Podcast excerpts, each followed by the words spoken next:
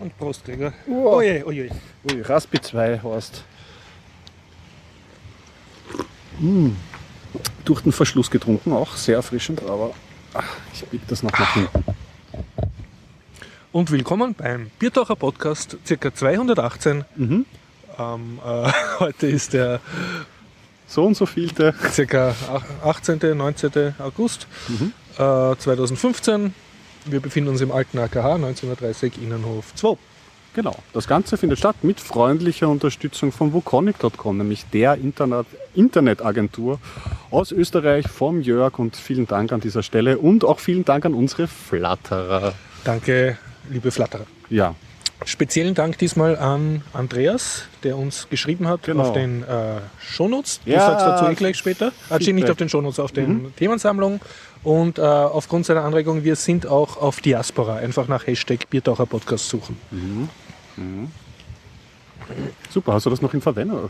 Ja, also ich poste dort immer blind hinein, aber es tut außer äh, einem Typen nie irgendjemand dort mit mir kommunizieren, weil ich keine Freunde habe. Okay, aber jetzt einer mehr. Einen mehr, genau. Ja. Na gut, ähm, was sind denn die Themen? Also was haben wir denn in der letzten Woche erlebt?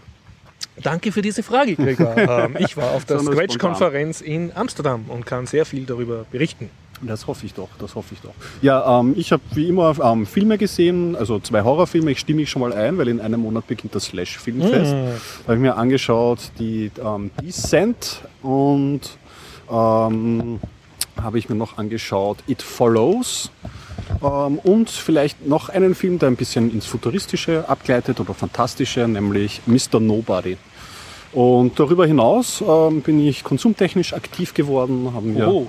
ähm, von einer großen Kaufplattform einen Raspberry, Raspberry Pi 2 bestellt. Ja. Modell 2. Und schon bekommen? Und schon bekommen Yeah. und schon im Einsatz. Und Oh, darüber oh. kann ich ein bisschen auch erzählen, würde ich so sagen. Ja.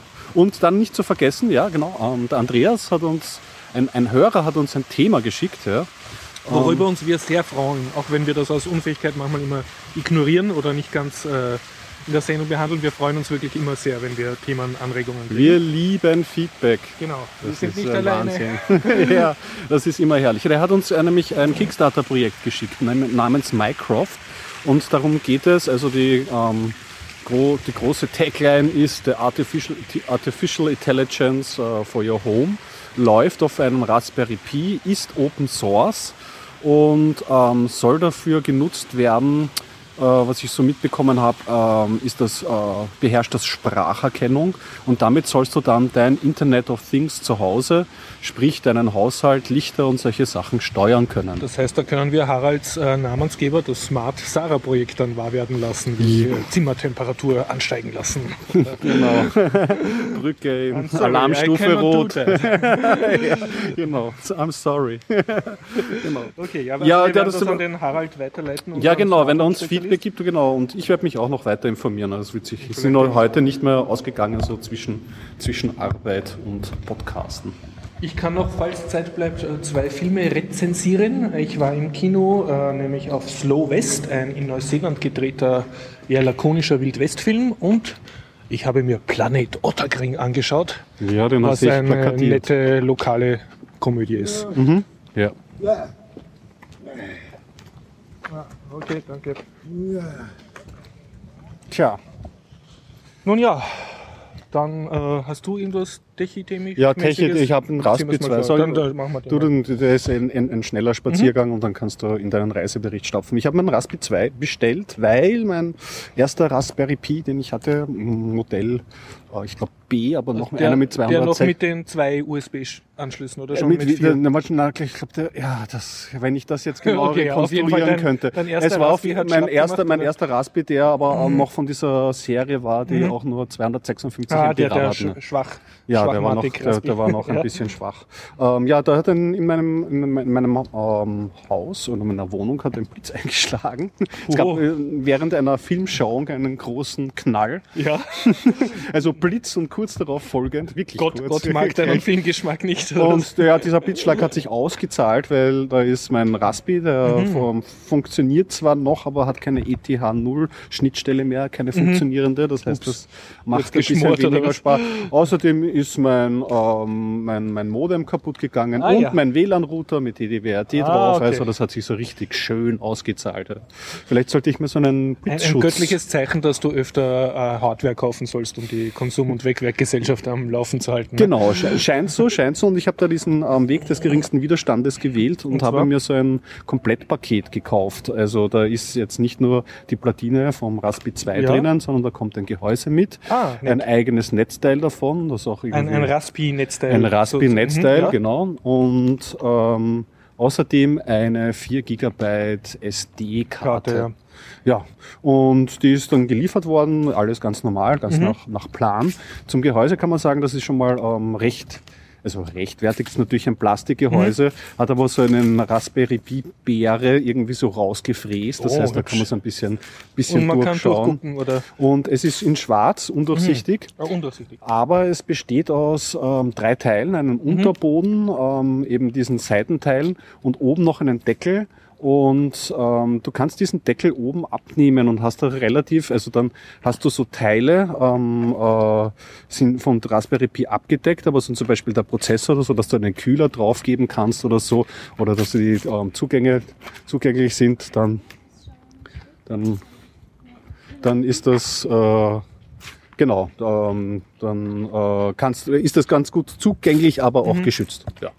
Und äh, angesteckt und mit Überraschung festgestellt, dass da auf die SD-Karte sogar schon was draufgespielt ist. Da war schon dieses Multi-Image drauf? Oder? Ja, also ich habe das ja gar nicht gekannt. Vielleicht sagt dir das was, das N, äh, das Noops OS. Ja, wo, da kann man sich dann aussuchen, welches Boot-Image man booten will. Genau, und Ja. das war eigentlich sehr praktisch. Also die haben mehrere ähm, Betriebssysteme da Und was zum hast du dann genommen? Nicht Risco S, nein.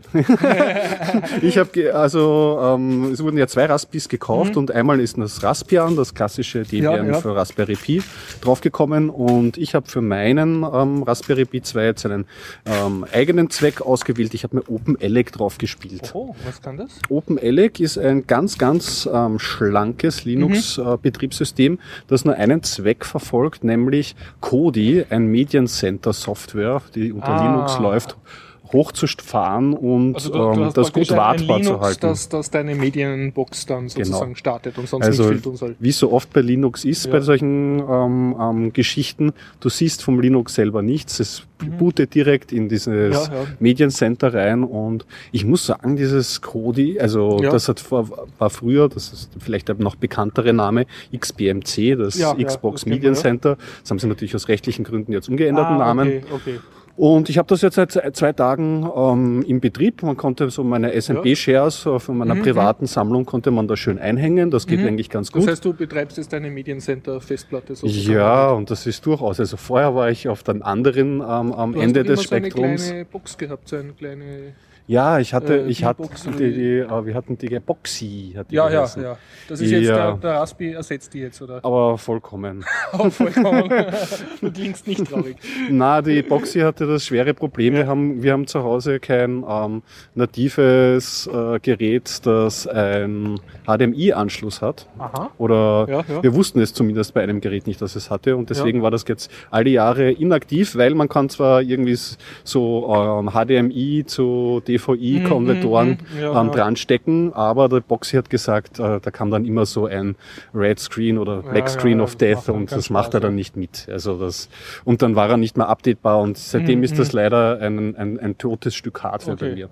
Aber die, der Kodi funktioniert sehr gut. Man muss sagen, es ist eine ansprechende Oberfläche. Und noch dazu ein Vorteil, du kannst die entsprechende App ähm, ohne Kosten aus dem Android Store runterladen. Ah, und jetzt kannst du über dein Smartphone als Fernbedienung dein Mediacenter bedienen. Richtig.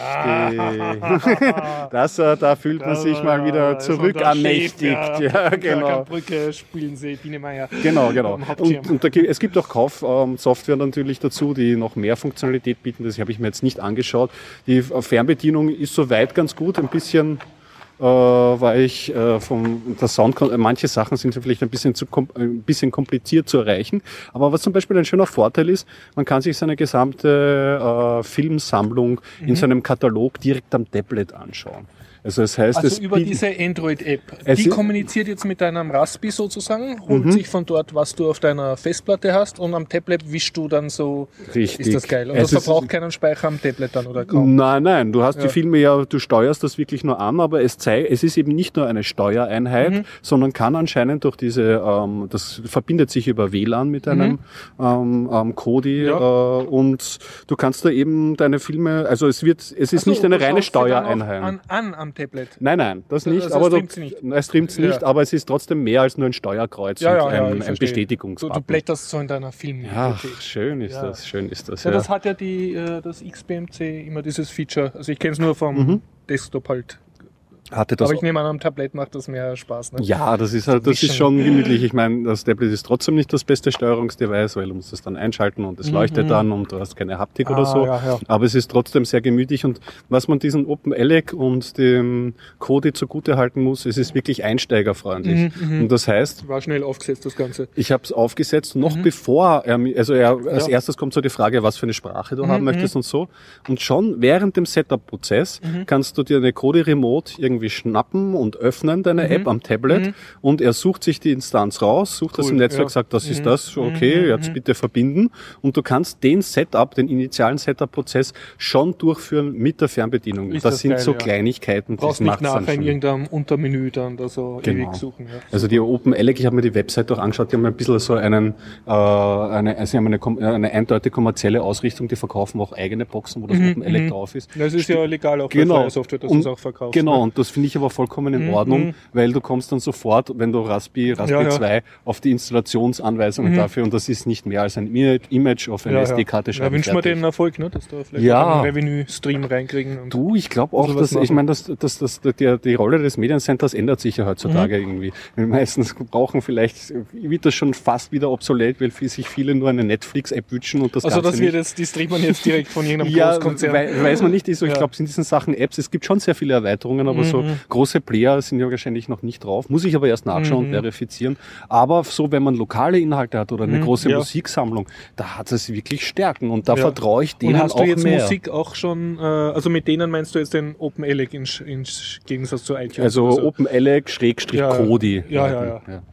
Weil das ist dann halt nicht Also dass immer noch du in deinem Wohnzimmer deinen Medienserver betreibst und nicht nur ein Netflix-Abo Du, hast, mir, sind die Fernseher, wo die LG-Firmware, das irgendein selbst zusammengeschusterter Android. guckst und das so, ist ja. alles, das ist alles, das ist giftig. Ich sag mal, es ist giftig. Ja, ja. Und tust du außer Filmen auch jetzt irgendwie E-Books oder, oder Podcasts oder so irgendwas verwenden oder für- verwalten für, mit demselben na, Ding? Na, für, für, für Musik habe ich es jetzt Mhm, irgendwie genau. ähm, auch noch angestartet. Das ist so, dass du, wenn du einen SMP-Share oder so dazu Ja. hängst, kannst du mal sagen, sind da eher Serien drinnen, sind da Mhm, eher ja. Filme drinnen, ist da eher Musik drinnen. Und er sucht sich dann die Metadaten dann auch gleich schön Und hat er da eine schöne Musikverwaltung, wo du so den Plattencover siehst? Das, das, so? Ja, das ja. funktioniert alles ganz gut. Also Mhm. da bin ich schon recht glücklich. Also Aber ich keine habe jetzt, eigene Audio-Software-Verwaltung. Ich weiß nicht, ich habe es jetzt mal ausprobiert Mhm. und habe gesagt, okay, das schaut hübsch aus. Wie oft ich es jetzt für Musik verwenden werde, weiß ich noch nicht. Mhm, Okay, okay, ja. ja. Ich bin da auch mit der Musik, muss ich sagen, bin ich da wirklich noch so ein bisschen altbacken. Ich, hab, ich vertraue da noch meiner eigenen Ordnerstruktur. Ja. Und was mir jetzt auffällt, äh, E-Books, was, also das ist eigentlich das Einzige, was sich bei mir jetzt ansammelt am Mhm. Computer, äh, die kann man jetzt noch nicht mit dem ganzen XBMC Center verwalten, oder? Das muss ich mir anschauen, du. Wahrscheinlich gibt's wahrscheinlich, hat eh schon irgendwer ein, ein Zusatzplugin geschrieben, Es wir gibt wissen es noch nicht. einen ja. Haufen Add-ons. Mhm. Also wenn du dir allein Ja. schon so, wenn du Untertitel suchst, da gibt's mehrere Ja, ja. Anbieter. Es gibt ähm, Wetter-Apps und Dann gibt es ja so coole Apps, die da eigene YouTube-Kanäle schön aufmachen, zum Beispiel die TED Watch App, also dass du TED Ah, dass du TED schön- dann, äh, ja, das, also da muss ich mich auch noch es durcharbeiten. gibt ein eigenes, also das habe ich mich einmal beim Einrichten gespielt, das ist wirklich cool, dieses äh, Plugin-Verzeichnis Ja. für XBMC. Sicherlich die nächsten Male noch einmal darüber berichten, weil ich habe auch zurzeit so ein, mh, naja, sagen wir so ein kleines Projekt, äh, Mhm. so in meinem Umkreis äh, g- gibt's die Anforderung, der, ähm, man hätte gerne so eine Anzeigetafel für ein kleines Geschäft, Oh, die schön, Werbung abspielt, aber halt gemischt, also gemischt Bilder, gemischt Video. Also der eigene Schaufenster-Streaming-Channel. Richtig. Und wie kann man mit einem äh, Raspi ja, 2 ja. das implementieren? Da bin ich Mhm. jetzt mal auf das OpenELEC gestanden, weil prinzipiell kann der ja sehr viele Formate abspielen, was für den Betreiber. sozusagen auch. Das müsste ich mir Ja, jetzt noch, schauen, ja. das muss ich mir jetzt noch alles Weißt du, was anschauen. ist da sonst die Standardlösung. Ich grinse Sag. immer nur hämisch, wenn ein, nein, ich weiß es nicht, ich grinse immer nur hämisch, wenn ich am Schaufenster so ein super teurer Flachbildmonitor ist mit so einer Windows-Fehlermeldung. Da denke ich mir immer, ui, ui, ui. Ja, ja, ich Oder auf ja. Flughäfen habe ich das auch mal fotografiert, so ganz cool. Ja, also ich habe mir angeschaut, ich habe zumindest eine Linux-Distro gefunden, ich weiß aber nicht, ob Porteus, Mhm, Kiosk irgendwie, aber da glaube ich, habe ich jetzt auf Anhieb keinen Raspi-Bild dafür gefunden. Und ähm, es gibt verschiedene Ansätze. Manche beschreiben halt nur, wie du ähm, direkt im Raspbian oder anderen Mhm. ähm, Raspberry-Betriebssystemen direkt in einen Browser reinbootest. Wäre natürlich auch ein Ansatz, Ja. wenn du einen Kiosk machst im Browser. Da ist halt die Frage, kann der Browser schnell genug ähm, Updaten und, und ja, ja. ja, updaten und Videos abspielen ohne Ruckeln. Was Also ich weiß, ist, dass der Christian von der FH Technikum, der was letzte Sendung da war, Ja. ähm, der hat im FH Technikum sind so große, wie nennt man das, Informationsbildschirme in jedem Stiegenhaus. Ah, interessant. Also, dass die Studenten wissen, wo sie hinlaufen müssen. Und das wird irgendwie mit Raspberry Pis gesteuert. Ich erinnere mich aber nicht mehr genau wie. Also ich glaube, hinter jedem von den Monitoren biegt so ein kleiner Raspi. Okay. Das waren damals noch so ganz billige Not Smart TVs, was er mir gesagt hat.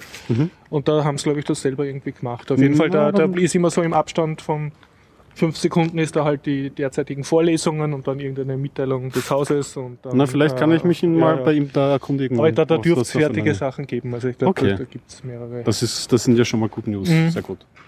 Ja, das war's eigentlich schon mit meinem Raspberry 2. Also cool, du. Ja, ich war- ich- 2 Werkeln. ja, also und es, Wir es, werden es, überholt es, von Joggern. Es endet gar, gar nicht. Also jetzt wurde, wo ich einen Raspberry 2 Ja. habe und da schon so viel Power dahinter steckt, überlege ich mir, ob ich meinen Beaglebone Black in Pension schicke und da mein, meine, meine Services darauf dann irgendwie mhm. hoste. Und ach, ja, es macht wieder Spaß. Unser Smart Home Experte Harald schimpfte ein bisschen auf die Raspis. Der meint, im Dauereinsatz für so Smart Home Geschichten, also wo die 24 Stunden durchrennen, sind die nicht so das Ideale, weil es halt billig gemeint sind. Und er meint, es ist äh, ein bisschen besser, etwas mehr investieren in ein anderes Board, das halt eher dafür ausgelegt ist, dass es durchläuft. Andererseits die Raspberry Pis werden so mit DD-Bären in, in die Stratosphäre geschickt bei so Bastelprojekten und also die halten eh viel also aus. diese, diese, Vor- also man sagt ja auch bei der Architektur haben sie wieder so denselben Fehler, den der 1er auch gehabt Mhm. hat, dass glaube ich das, das Netzwerkschnittstelle auch dann über Mhm, USB ja, ja, eingeführt wird, was dann oft zu Lasten der CPU geht. Und Genau, und es gibt ja natürlich Sachen, die man bedenken muss oder so. Für mich persönlich, ja, Mhm. ich hatte mit dem Raspberry 1 war ich eigentlich schon ziemlich glücklich und der Beaglebone Black war jetzt nur einen, einen Hauch, sag ich mal, Ja. ähm, spürbar mehr Wumms ja, dahinter. ja. Das Mhm. heißt, der Zweier mit vier Cores und so, ich stelle mir schon vor, dass da einfach ähm, für mich mehr als ausreichend Power dahinter ja ein, ein. Mediencenter, das muss ja nicht 24 Stunden durchrennen, sondern nur wenn du zu Hause bist. Mediencenter oder wenn ich dann halt der Server, so SMB oder so, der so, wird schon mhm. 24 Okay, Stunden okay. dann am überall Durchlaufen. Files Aber da ist so wenig Last drauf, dass ich Mhm. mir vorstellen kann, dass das nicht so ist. Und zweitens, was für mich halt einen großen Wert besitzt und was ich halt bei den anderen Boards, da muss man halt wirklich auch drauf schauen, die Community. Es gibt Mhm, von Raspberry Pi so eine breite Benutzerschaft und du findest für jedes Detailproblem dann irgendwelche das, also Die Community macht so und so viel misere Hardware wieder wett. Ne? Und das ist dann für einen, Ja. da, da bin ich halt dankbar, dass ich mich nicht Ja. selber einarbeiten muss oder nicht so in ja, der ja. Form, sondern da tausend Ansätze habe und Ideen. Hm. Ja, so viel zu meinem Tech. Na, das, das ist mir auch aufgefallen, weil ich habe äh, ich hab diesen neuen Raspi 2 und auch ein Banana-Board. Mhm. Jetzt habe ich eine Zeit lang nichts gemacht, aber mir ist aufgefallen, dass von Banana Pi die Community einfach viel schwächer war. Ne? Da gibt es ein Forum und ein paar Links und ey, such das selber und so. Und, und da, das ist natürlich was wert, wenn du eine gute Community hast, möglichst noch in der eigenen Sprache, die Ja, das ist definitiv. Ja. Also sonst würde ich ja, also es gibt ja so einen geheimen äh, äh, Top rechts unten Modell, was ich äh, das QB Board, das es Ja, schon ja. einige Jahre gibt. Die hat irgendwie jetzt so einen Mhm. Octa-Core, äh, na ja genau. Octa-Core rausgebracht irgendwie mit noch mehr RAM Ja, und mit USB 3 und einer. Gigahertz Deluxe, äh, Da muss man aber so, wie gesagt, höllisch aufpassen, dass da auch dann wirklich schon alles ähm, ähm, vorbereitet ist. Ich glaube, ich Mhm. Habe mich mit Florian das letzte Mal ähm, ein bisschen drüber unterhalten. Da muss man dann halt auch wirklich schauen, dass schon die allein die Hardware-Treiber schon äh, Ja, irgendwie Äh, vorhanden sind. Hm. Ja. Also ich bin vorerst glücklich und Cody, hurra, hurra. Okay. Also ich kann das nur mal so vom ersten Antesten mache ich freundliche Augenbrauen. Ich muss jetzt nur gerade weiterspinnen, wenn du diesen Schaufenster-Modus machst für Mhm. ein Schaufenster. Das wäre ja eigentlich der Urknüller, wenn das dann gleichzeitig auch eine Website wäre. Ne? Die, so eine Website, die halt ständig irgendwelche depperten Werbevideos, Ding, also eine non-interaktive Webseite, was Du, eigentlich das die ist meisten ja- Kunden wahrscheinlich wollen. Du, das, insgeheim ist das ja auch meine Überlegung, deswegen Ja. so einen, einen Webbrowser im Kioskmodus Ja, hochzufeuern und dann kann er es vielleicht irgendwie diese Webseite auch einfach zu administrieren oder vielleicht gibt es schon irgendwelche... reinhängt und die werden dann durchgedisplayt und Fotos und so. Genau, Aber genau. ich glaube, also das, das, das, ist wollen mein gar nicht so zweiter wenige. Ansatz. Ich denke, so kleine Restaurants, kleiner, kleine Firma, kleiner Verkaufsladen, der hat nicht so viel Info, die es da deppert in eine Menüstruktur reintun muss. Da wird das auch reichen in so einem Kiosk-Modus, dass da halt alle zehn Bilder, die er hat, durchgeht. Ja, ja, ich habe mir meine Lauscher schon Ja. aufgestellt. Es gibt, wie gesagt, es gibt ja sehr viele äh, unter Windows sehr viele kommerzielle Lösungen, für die Mhm, du sehr mhm. viel Geld zahlen musst. Aber es gibt ja auch diese eine Distro, ähm, die wir vielleicht dann auch noch verlinken können, wenn ich den Namen wieder genau weiß. Aber es trotzdem merkt man halt in der Recherche, es gibt halt sehr viele eigengebastelte Mhm, Lösungen. na klar, ja, ja. Ja. Na gut. Dann würde ich sagen, leite ich über nach Amsterdam. ne? Ja, auch nach Amsterdam. Schlechte Nachricht zuerst. Äh, gute Nachricht war, ich war in Amsterdam und was ist die schlechte Nachricht? Ich war nicht auf dem Chaos Communication Camp, was Na gut. derzeit, glaube ich, gestern ist, glaube ich, zu Ende gegangen. Mhm. Das hat sich halt gespießt mit der Zeit. Das war, Ja, das geht halt dann schwer. geht halt nicht. In vier Jahren wieder. Und ja, äh, das war Scratch-Konferenz. Scratch 2015 AMS ist der Hashtag. Und ich bin eingeladen worden von der Andrea Meyer, die im Turtle Stitch-Programm, also die hat so eine Stickmaschine, die man programmieren kann. Mit Mhm. einem, mit, nicht direkt mit Scratch, sondern mit, ich glaube, einem, einem Fork von Blockly. Also auch so einer grafischen Puzzlestein Visual Ja. Programming Oberfläche. Und da habe ich mich natürlich sehr gefreut. Und ja, ähm, das, ich versuche es zu teilen. Also erst das Technische, dann das Organisatorische und dann am Schluss meine super peinlichen Erlebnisse. Okay. Äh, das Technische ist, ähm, das war sehr schön, sehr empfehlenswert. Ich möchte auch wieder hinfahren einmal. Es sind dort vom Massachusetts Institute of Technology die Entwickler rumgelaufen, die Scratch entwickeln. Es gibt tausende Okay. Scratch, also gefühlt, ich ein Dutzend mindestens habe ich gesehen, Forks von Scratch oder von diesem Visual Programming Paradigma, also dass du nicht äh, Text tippst, sondern dass du sozusagen so Bausteine und Schleifen und if-Befehle wie ein Flowchart praktisch zusammenschiebst und, und das funktioniert dann. Mhm. Es gibt so Hybride, das ist jetzt gerade so das ultra letzte Schrei, dass du sowohl tippen kannst als auch zusammenpuzzeln und so. Bo- Best of both worlds ja, Ansatz. so, so irgendwie.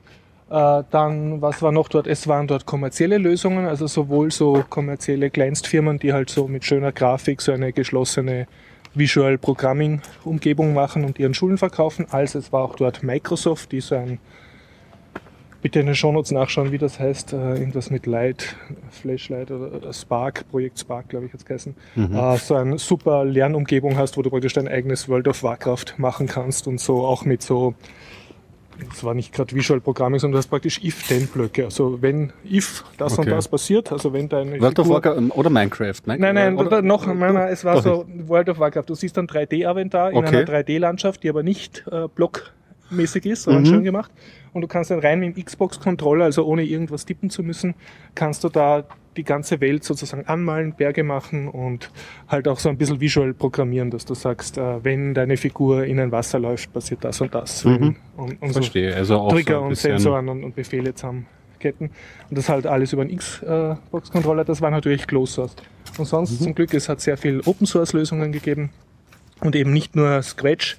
Scratch baut ja auf der proprietären Flash auf, sondern es gibt auch Snappy und, und wirklich sehr viele anderen. Also das, das forkt sich gerade und dieses Konzept scheint zu bleiben, dass du sozusagen programmierst durch Steine herumschieben oder durch so Puzzleteile Das ist auch ein ich meine, ist ein sehr einfacher Zugang. Das ist ein einfach. einfacher Ansatz. Es waren sehr viele Lehrer dort, sehr viele Lehrerinnen. Es waren sehr viele Educators dort. Es waren sogar so Typen wie ich dort. War ganz froh, ich bin nicht der Einzige auf der Welt, die Nachmittagsprogrammierunterricht kommerziell anbieten, also nicht als Hobby. Mhm, also wirklich in Ja, deinem ja. Core-Business. Ja. Das war für mich sehr nett. Und es waren halt sehr viele Geeks dabei, sehr, also auch sehr hochwertige, ähm, die technisch extrem viel drauf gehabt haben. Es war von Graz ein Team drauf, die haben das Pocket Code. Ich glaube, ich habe mal erzählt davon, im MetaLab hatte eine Professor aus Graz das herzeigt, da kannst du unter Android so ähm, mit Bausteinen Ah, auch so eine App zusammenstellen und der hat wieder vorgestellt, also die haben vorgestellt einen Konverter, wo du die Scratch-Programme reintust und dann kommen die Pocket-Code-Programme raus. Ah, also die ganze, es ist wirklich eine lebendige Open-Source-Szene. Äh, was mich sehr gefreut hat, es waren sogar ein paar Python-Programmer, Programmierer und Python-Educator dort, Mhm. die dann sozusagen die Schnittstelle diskutiert haben, wie ist das jetzt, wenn man jemandem mit Scratch was beibringt, dann können die Kinder Scratch programmieren, aber sie können eben noch nicht eine Programmiersprache programmieren, weil es halt am Tippen fehlt. Und wie macht man den Übergang von dort nach Python? Es waren Was aus England sehr viele Raspberry Pi-Leute, die ihre Education-Projekte Nice, damit super. vorgestellt haben. Hat man äh, Raspberry Pi, tut so einen Teddybären mit Ballon in die Stratosphäre und macht dann so Fotos von ihm, wie der Teddybär, und da hinten siehst die Erdkrümmung und, und dann fliegt er wieder runter. Also es war extrem cool. Ja, und habe mich äh, hab sehr nett, äh, wie immer, das, das Wichtige sind die Kontakte, die man knüpft auf einer Messe. Da habe ich mich sehr genetzwerkt und so. Und also ich, äh, es war wirklich nett für mich. Ich habe mal weniger erwartet und, und mehr bekommen, als ich Okay. erwartet habe. Was ich sagen kann, ähm, ich glaube, das, was die meisten Hörer interessieren wird, äh, es gibt, also das war das Projekt, was mich sehr fasziniert hat, sagen wir zwei. Äh, es, eins war, ich äh, bitte in den Shownotes werde ich die dann verlinken, dort nachschauen. Das war einer, der hat so eine Open Source Software gemacht, um diverse Drohnen und Spielzeugroboter gemeinsam zu steuern. Und zwar über eine Visual Programming Oberfläche. Also wie man von Scratch gewohnt ist. Du klickst auf deinen Loop und if und so. Und der hat praktisch die Befehle angepasst und hat gezeigt, so eine kleine Quadrocopter-Drohne. Ja. Ich glaube, eine ziemlich populäre Namen bitte alles in den Shownotes nachschauen, gibt auch schon die Vi Videos auf YouTube. Und er hat die dann programmiert mit dieser Oberfläche live. Ne? Also du tust ein paar Blöcke hinschieben, was jeder Achtjährige wirklich sehr schnell lernt und die Drohne fliegt dir eine vorgegebene Route ab im Wohnzimmer. Oi, das Also, ist natürlich eine super ja, Automatisierung, ja, ja. spitze. Also jeder wird jetzt sehen. Ja, und das, andere, was glaube ich auch sehr viel Wellen schlagen wird, das war vom äh, Massachusetts Institute of Technology. Die haben gesagt, es gibt, ein, es gibt sehr viele Erwachsene, die das Scratch benutzen, obwohl das eigentlich von der Lifelong, Lifelong Kindergartengruppe entwickelt wurde als Education Tool. Aber es wird in Wirklichkeit eben von sehr vielen Erwachsenen und Wissenschaftlern auch und, und Hobbyprogrammierern benutzt, die jetzt nicht so die Vollblutprogrammierer sind und sich jetzt nicht mit einer Programmiersprache zu tief auseinandersetzen wollen, sondern die halt schnell etwas gerechnet brauchen oder visualisiert. Also Getting weil- weil things du einfach done so in, sozusagen. in einem Nachmittag das wirklich spielen und lernen kannst. Und da war sozusagen die Anfrage, ja, wir wollen mehr. Wir wollen jetzt auch Files lesen können. Wir wollen jetzt auch einen Webserver. Wir wollen die Sachen haben, die du mit einer echten Programmiersprache machen kannst, aber wir wollen nicht programmieren lernen müssen. Wir wollen da unsere Steinchen herumschieben und unsere Blöcke in unsere Schleifen hinein äh, klicken. Und da haben sie gesagt, sie bauen jetzt eine Weiterentwicklung, die nennt sich GP, wenn ich das richtig in Erinnerung habe. Also nicht so wie Google Plus eigentlich, GP. ähm, ich hoffe, das G stimmt beim P, bin ich mir nicht ganz sicher. Und sie haben gemeint, gelauncht wird das äh, circa in ein bis zwei Jahren. Es ist jetzt noch in Entwicklung und sie haben halt die ersten Demos hergezeigt. Und ich denke, das wenn ist das, dann eine, sozusagen eine Erweiterung um mächtigere Bausteine, die ja, also es ist ein, komplexere ein, Operationen. Fork. Also es ist dann nicht Scratch, sondern wirklich ein eigenes. Mhm. Aber Genau. das, äh, Sie haben gemeint, äh, die Ziele waren, es soll so eine allumfassende Sprache sein wie Python, also eine All-Purpose-Language, die du halt für alles verwenden kannst. Und die halt, ja, und die aber, du lernst die eben durch herumklicken, also kannst du praktisch mit der Maus programmieren. Und ich Ja. denke, wenn das, äh, wenn das einschlägt, das wird sicher extrem viele Leute, die derzeit noch nicht diesen Schritt machen, ich will programmieren, ich will nicht irgendwas auswendig lernen, die wird es dann zum Programmieren bringen. Und du hast plötzlich eine, eine Art erwachsene Sprache. Also verzieht die Visual, heißt das, Visual äh, Programming Environments werden erwachsener. Ja, besonders wenn man so mächtige hast, da erweitern sich die Anwendungsfelder und wenn die Leute sich dann schon so weit mit auseinandersetzen und so komplexere Mechanismen abbilden, Mhm. dann ist schon das Bedürfnis ziemlich nahe, dass man was programmiert. Also ich kenne Ja. es von einem anderen, es gibt so ein ETL-Tool zum Datentransformieren, Mhm, das auch so grafisch funktioniert. Und dort hast du dann auch eine Kombination, für gewisse Probleme kommst du halt nicht weiter. Und dann kannst du einfach einen Baustein reinwerfen und sagst, so, da definiere ich jetzt JavaScript-Code, ich übernehme die Variablen Ja, von den ja. anderen Bausteinen und damit kommt man sehr, sehr weit. Also, da, also für das Konzept, ja, das klingt, das klingt äh, hoffnungsfroh, sehr gut. Was hat mir sonst noch sehr imponiert? Ähm, Beatles, also jeder, der Turtle-Grafik kennt, du weißt, so ein, ein Turtle-Grafik ist ein eine Art Schildkröte, die einen Stift hinter sich herziehen kannst programmieren. Okay. Sie soll vorgehen, sie soll sich nach links drehen und dann kannst du halt so Kreise zeichnen oder Dreiecke. Das ist ein, ein Programmierlerntool, aber eignet sich auch sehr gut, um, um schöne Grafiken prozedural gesteuert zu machen. Ne?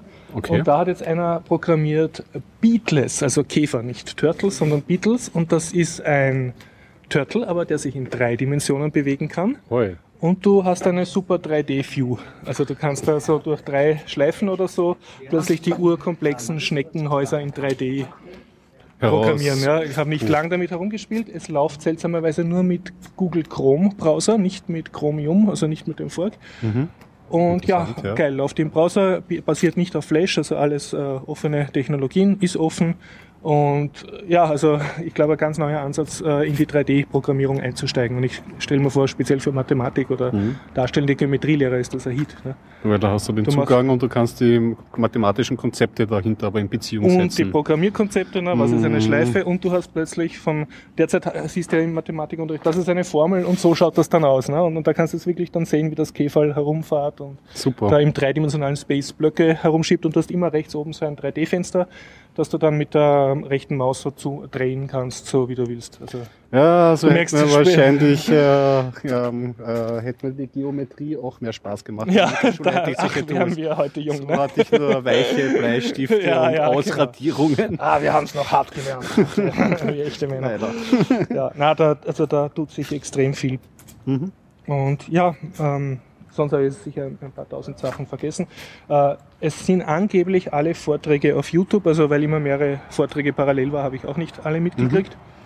Und ich habe jetzt aber auf YouTube noch sehr wenige wirklich gefunden. Bitte auf den Shownotes dann nachschauen. Ich werde verlinken und ich werde mich bemühen, einen größeren Blogartikel schreiben, wo dann auch alle Fotos und etc.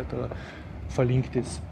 Und sonst ja, äh, sehr empfehlenswert. Nächste Konferenz wird in Boston sein. Das ist mir ein bisschen zu weit weg, aber ich hoffe, wenn die übernächste in Europa wieder ist, werde ich sicher hinfahren. Super. Also ich kann es auch nur sehr empfehlen, jeder, der irgendwie mit Lernen, Unterrichten, Programmieren, Kindern zu tun hat, also ist es für jeden was dabei.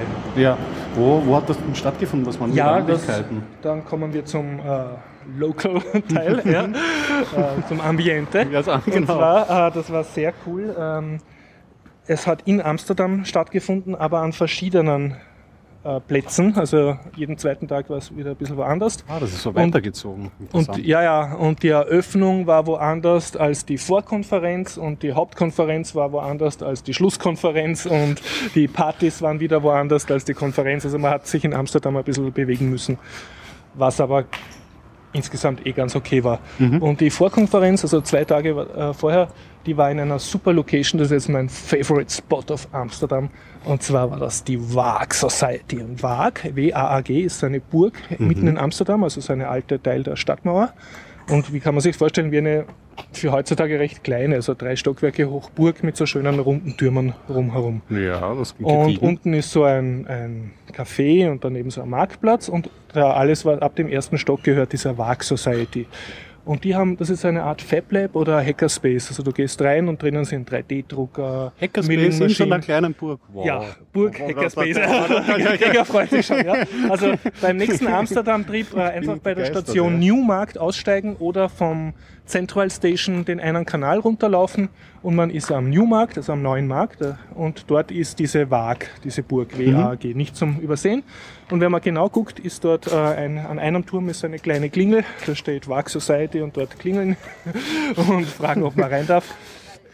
Und ja, es war ein sehr historisch, ähm, historischer Platz, weil dort, also diese Waag, diese Burg ist auch das älteste Gebäude in Amsterdam, das nicht kirchlich ist und der Allgemeinheit dient. Also das erste öffentliche so Gebäude, weil die Stadt, glaube ich, dann ziemlich schnell weitergewachsen ist und die Befestigung nicht mehr gebraucht hat. Mhm. Und das diente dann sehr lange als eine Art Gildenzentrum, also die Maurer und die Ärzte und die, keine Ahnung, Jäger und so, jeder hat dann so einen Turm gekriegt als Gildenturm und da haben sie dann ihre, Wahnsinn, ist echt Also es Rollenspiel. Also ja, echt Rollenspiel. Und es gibt eigene, ganz schöne so Steinmetzraum, also wo die äh, äh, Prüfungen dann auch abgehalten wurden und sich da verewigt haben in der Mauer. Und interessant, es gibt ein berühmtes Rembrandt-Gemälde. Ich habe nicht gewusst, dass es das gibt. Das heißt die Sezierung oder die Anatomie, Anatomievorlesung. Da sieht man halt lauter so holländische Ärzte im 16. Jahrhundert mit so weißen Kragen und schwarzen Hüten, wie sie so eine Leiche sezieren. Und die wurde im Anatomiesaal äh, gemalt, diese Szene, weil dort die Anatomien stattgefunden haben, und zwar von den frisch hingerichteten Verbrechern. Okay. Ja, okay. Und in diesem Anatomiesaal waren wir und haben eine große Party geschmissen. Ja, also das war wirklich die historische Stelle und da waren auch so holländische Sinnsprüche an der Wand, wie so das, ja, diese Schurken haben Leicht dem Leben zu nichts gebracht, aber sie dienen jetzt der Wissenschaft und so. Ja, also, und, äh, cool. also man hat äh, an einem historischen Ort äh, gefeiert. Und also, wie, wie gesagt, Hackerspace, also Entschuldigung, es ist ein Fab Lab, kein Hackerspace. Das ist sehr künstlerisch, äh, wird von so, einem, so äh, einer Gesellschaft äh, ge, gero, nicht geronnen. Tablet, also aber das ist doch eigentlich. eine Gesellschaft besetzt, betreibt diesen Fab Lab äh, und Ah, die ist Fab sehr Lab, künstler, ja, genau. künstlerisch orientiert. Also Künstler dürfen dann hin, aber sie haben auch offene Tage, wo Kinder und, und Besucher rein dürfen und sich Mhm. anmelden. Am ehesten vergleichbar so mit der Mischung aus MetaLab und Happy Lab. In, Okay, in also so okay. Ja. Ja, und äh, da habe ich auch Interviews, vielleicht in einer der nächsten Sendungen werden wir die, die können halt noch zusammenschneiden hab ich ja und die dann, dann, dann reintun. Also das war die Vorkonferenz und die Party-Location. Die Eröffnung war in der Open Bibliothek oder so. Das ist ein riesiges, siebenstöckiges Bibliotheksgebäude, das so Okay. Amsterdam hat Geld und baut sich eine sehr schöne Bibliothek. Also wer glaubt in Wien, die Also- Hauptbücherei ist groß und schön, der war noch nicht in Amsterdam. Wir haben noch ein kann bisschen mehr. alles. Genau, und da, das war dann sehr nobel, so mit Empfang und allem. Ja. Und äh, die Konferenz selber war wieder in einer echten Uni. Und das ein bisschen Unangenehme war, dass in dieser echten Uni auch gleichzeitig zwei oder drei andere Konferenzen oder Sommerschuls waren. Also wir waren nicht ja. unter uns, sondern da waren so andere Leute. ja, aber war, war okay. ja. Okay. Und die, die war halt ein bisschen im Science Park, die war so eine Stra ähm, Eisenbahnstation weiter draußen am Richtung Stadtrand. Und dann, ja, die, der letzte Konferenztag, das war sehr edel, der war in einer Kirche. Weil du kannst, ja, in, einer, in Amsterdam gibt es eine Kirche, bitte in den Shownotes nachlesen, ich mir, hab's mir nicht gemerkt, wie die heißt, und die kannst du mieten. Die ist irgendwie als Veranstaltungsraum und das ist ein sehr, sehr cooler Veranstaltungsraum. Und für mich hat das so ein bisschen einen, einen schönen symbolischen Zusammenhang gehabt, dass, dass eine Kirche wurde ja gebaut, damit die Leute sich treffen und einen Versammlungsort haben und dort ihren ich sage das mal so, gemeinschaftlichen Aktivitäten nachgehen, die halt religiöser Natur sind. Und jetzt hat sich das halt Wandel der Wir Zeit. gehen, gehen jetzt auch unseren quasi religiösen äh, Hoffentlich nicht allzu religiös behaftet, Ja. aber manchmal kriegt man den Eindruck, wenn man den vorn liest. Und, und ja, äh, eh. Und ich habe jetzt keinen tieferen Einblick, aber ich nehme an, äh, in dieser Kirche können sie in dem einen Tag der Woche durchaus auch einen Gottesdienst äh, abhalten. Also da waren genauso noch ihre Sitzreihen, aber es war halt ein, ein multifunktionales Veranstaltungsraum. Auf den Emporen waren so kleine Seitenräume eingerichtet und es war, gab Toiletten und also ich, Wahnsinn. ich habe mir eigentlich gedacht, warum tut eigentlich nicht jede Kirche, die jammern immer, dass keine Leute reinkommen, warum tut sich nicht jede Kirche vermieten an den Tagen, wo gerade keine Messe ist für Konferenzen Was- oder Veranstaltungen. was- Also, oh. Ja, könnte auf- man ja, könnte man ja man machen. könnte doch, ja. doch. Ja, interessant, wow. Ja. Also Burg, Bibliothek, Kirche, ja, alles, alles, das ist ja. ein großer Querschnitt. Okay. Gut, dann, also ich glaube, ich habe den äh, einfach, äh, wahrscheinlich im nächsten, nächste Woche habe ich einen, einen Blog fertig, wo das dann noch alles schön ist mit Fotos. Und falls dich interessiert, ich habe noch so einige Horst, äh, Horst scheitert an seiner eigenen Unfähigkeit Sachen. Aber immer doch. Aber immer doch, ja. Machen wir mal das zweite Radler auf. So, mein erstes.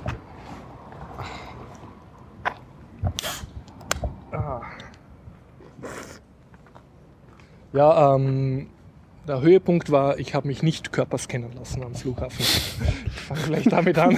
ja. Ja, es klingt doch gut. Das Ja, klingt gut, ja. Aber nach einer langen Reihe von Demütigungen wie äh, an der falschen U-Bahn-Station aussteigen oder Uh. zweimal für ein Ticket zahlen und so. Also auf jeden Fall, ich wurde vom System äh, gedemütigt äh, als Fußgänger und so und, und als Öffentlich-Benutzer. Und ich Hast bin dann leicht Lehrgeld übermüdet, leicht, äh, äh, wie nennt man das? Übernächtigt, ja, Mhm. leicht verkatert, da am Flughafen angekommen und muss da dieses Ritual, wo du alle deine Sachen in so Plastikwandeln I legst. know, ja. Und dann siehst du ja nicht sofort, wie beim Schlachthof. Du stehst ja so als Vieh in der Schlange und, und merkst, da hinten ist irgendwas. Ne? Da geht's dann so weiter, aber du weißt nicht genau, was sie da machen. Und einmal haben sie mich nämlich reingelegt in Birmingham, da habe ich aus Gutmütigkeit in so einen Iris-Scanner reingeschaut und seitdem hat die britische Polizei meinen Iris-Abdruck. Und das Mhm. äh, haben sie nicht genau dazu gesagt, was das ist, und so nur schauen sie da und ich höre, schon zu spät. Klick, Ne? klick, danke. Und jetzt habe ich gedacht, nein, jetzt passe ich mir auf. Mhm. Und auf jeden Fall habe ich dann gemerkt, wie ich schon da, ähm, also ohne Geld und ohne Schlüssel und ohne Rucksack, da alles war schon in den Plastikwandeln drin, äh, waren da so Glasröhren, wie du das aus einem besseren Science-Fiction-Film siehst, wo dann immer die, die Aliens so drinnen herumstehen. Ja. Oder die, diese Tiefschlaf-Astronauten. Mhm, ja, genau. Und so Kryotank. Genau, Kyotank. Und der hat aber zwei vertikale Schlitze gehabt, dass du dich so reinzwängen kannst. Und drinnen haben die armen Delinquenten haben reingehen müssen, von so bewaffneten oder uniformierten Typen wurden die da so gehärtet. Und drinnen haben sie dann die Arme hochstrecken müssen und sich einmal umdrehen.